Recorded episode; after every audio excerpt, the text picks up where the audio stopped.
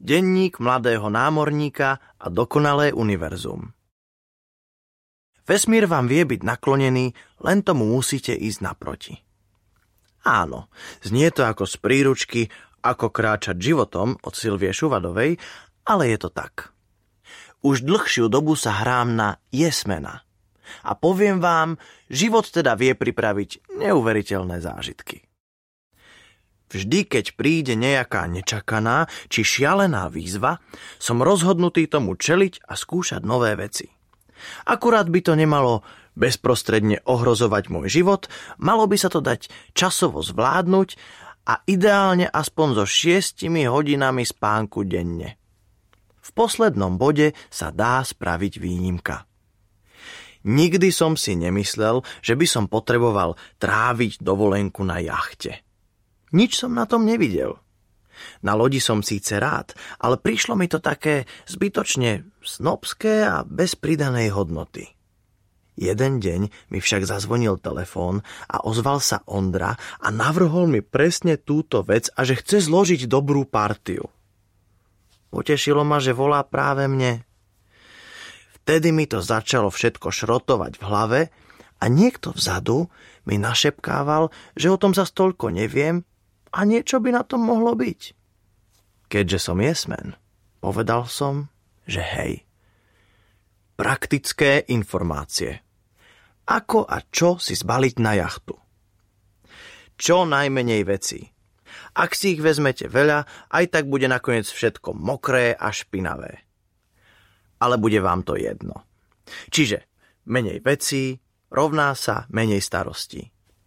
Ako iste viete, jachty sú prevažne biele. A viete, čo dokážu spraviť čierne podrážky topánok, hlavne keď je teplo. Takže si vezmite niečo, čo má bielu podrážku a môže sa to aj namočiť. A jedno suché a čisté oblečenie si nechajte v aute, aby ste sa mali do čoho obliecť, keď sa vrátite. A čo jedlo? No to, čo chcete jesť. Čo na to povedať? Asi je fajn, keď si spravíte jedálniček. To sme my nemali a aj tak sme prežili. Počítajte ale s tým, že všetko, čo si budete kupovať v Maríne, bude trikrát drahšie. Či už reštaurácie, alebo potraviny. Slovníček a skúsenosti mladého námorníka. Musíte sa naučiť, čo je to fender, kočárek, a čo ja viem, čo všetko ešte. Ale hlavne ten fender. Bez toho na loď nechoďte. Keď viete toto, ostatné zvládnete aj cestou. A naučte sa ešte viazať dračiu slučku a námornícky úzol. Aby vám ten fender neodplával. A ako to celé bolo?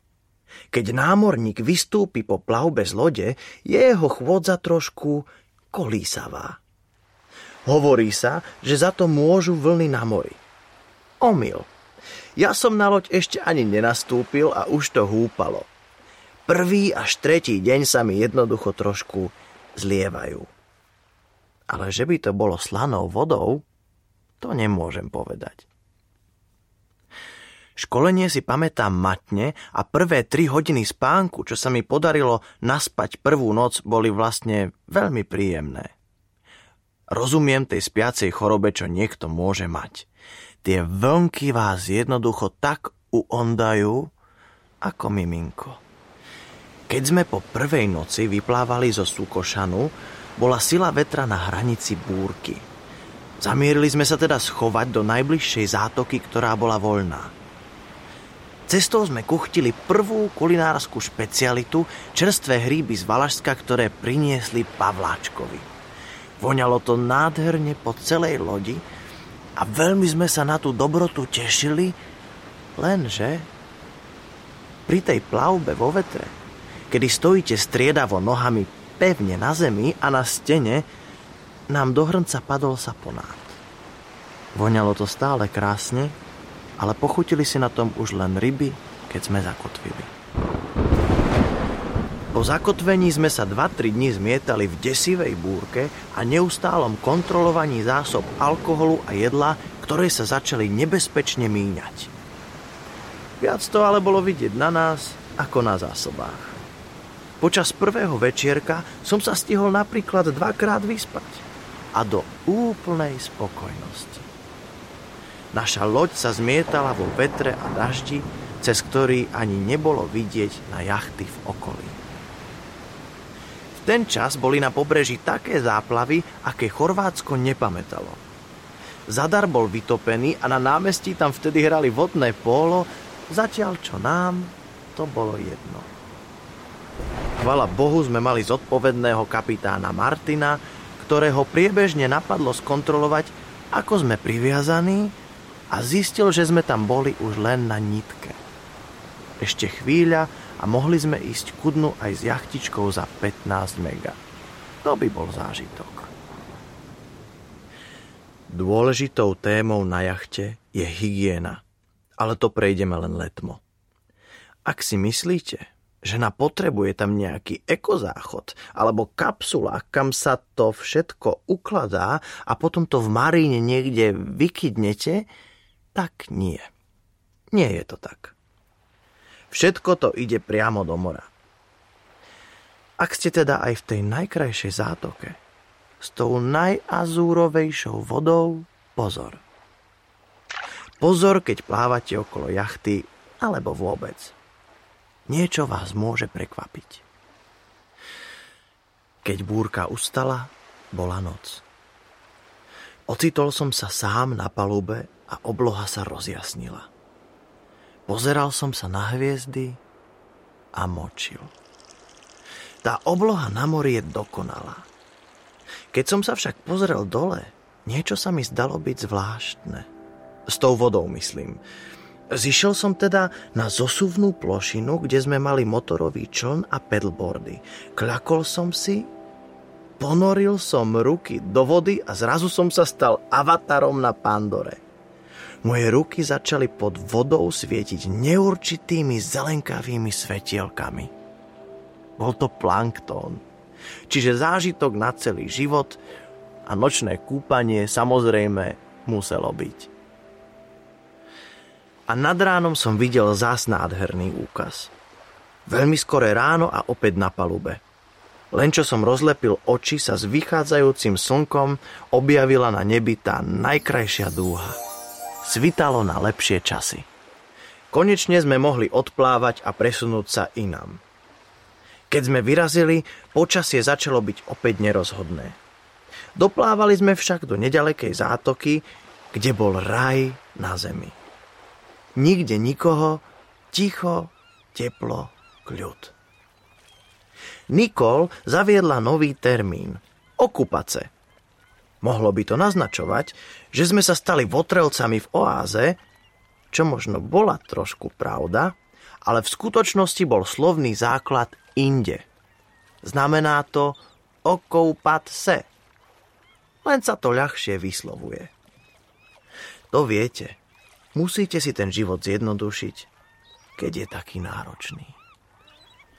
Keď niekde zakotvíte, je to buď na bojke v zálive, v maríne alebo v reštaurácii. Na bojke platíte podľa nálady okoloplávajúcich domorodcov, ktorí v zátoke bývajú.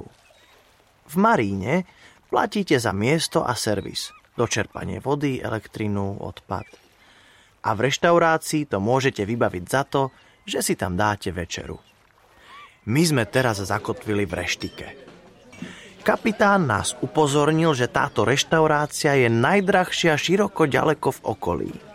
Asi aj preto to bola taká oáza. Ešte sme boli s loďou trošku spoznať okolie, ale na večeru sme sa vrátili, ako sme slúbili. Keďže sme mali s Vincenzom, Ondrom a Lipčom dôležité a neodkladné povinnosti na pedalboardoch a s potápaním, nechali sme s Vincenzom výber večerného menu na Nikol. Je to skúsené dievča, takže nech objedná, tak aby sme toho vyskúšali viac.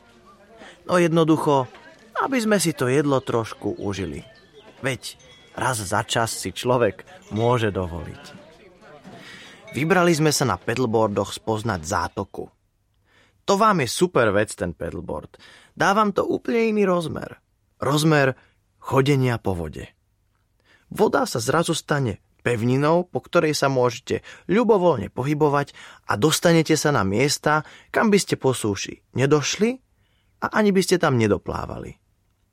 Kedykoľvek sa rozvalíte a môžete si oddychnúť. Tentokrát bola hladina celkom rovná ako zrkadlo. Bolo vidieť krásne na dno. Rozhodol som sa, že chcem nájsť takú tú perleťovú mušľu, čo vyzerá ako ucho. Predstavte si. Len som si to zmyslel a o 10 minút som ju mal. Keď sme sa vrátili, náš prístav už rozvoniaval večerou z morských plodov.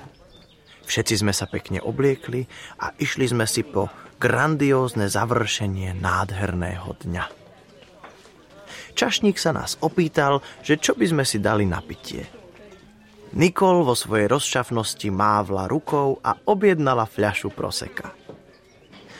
Zo zvedavosti som nakúkol do vinnej karty a zistil, že nakoľko ide o najdrahšiu reštauráciu v okolí, ceny sektov tam majú okolo 5000 kuna, čo je približne 15 tisíc českých korún, respektíve 600 eur.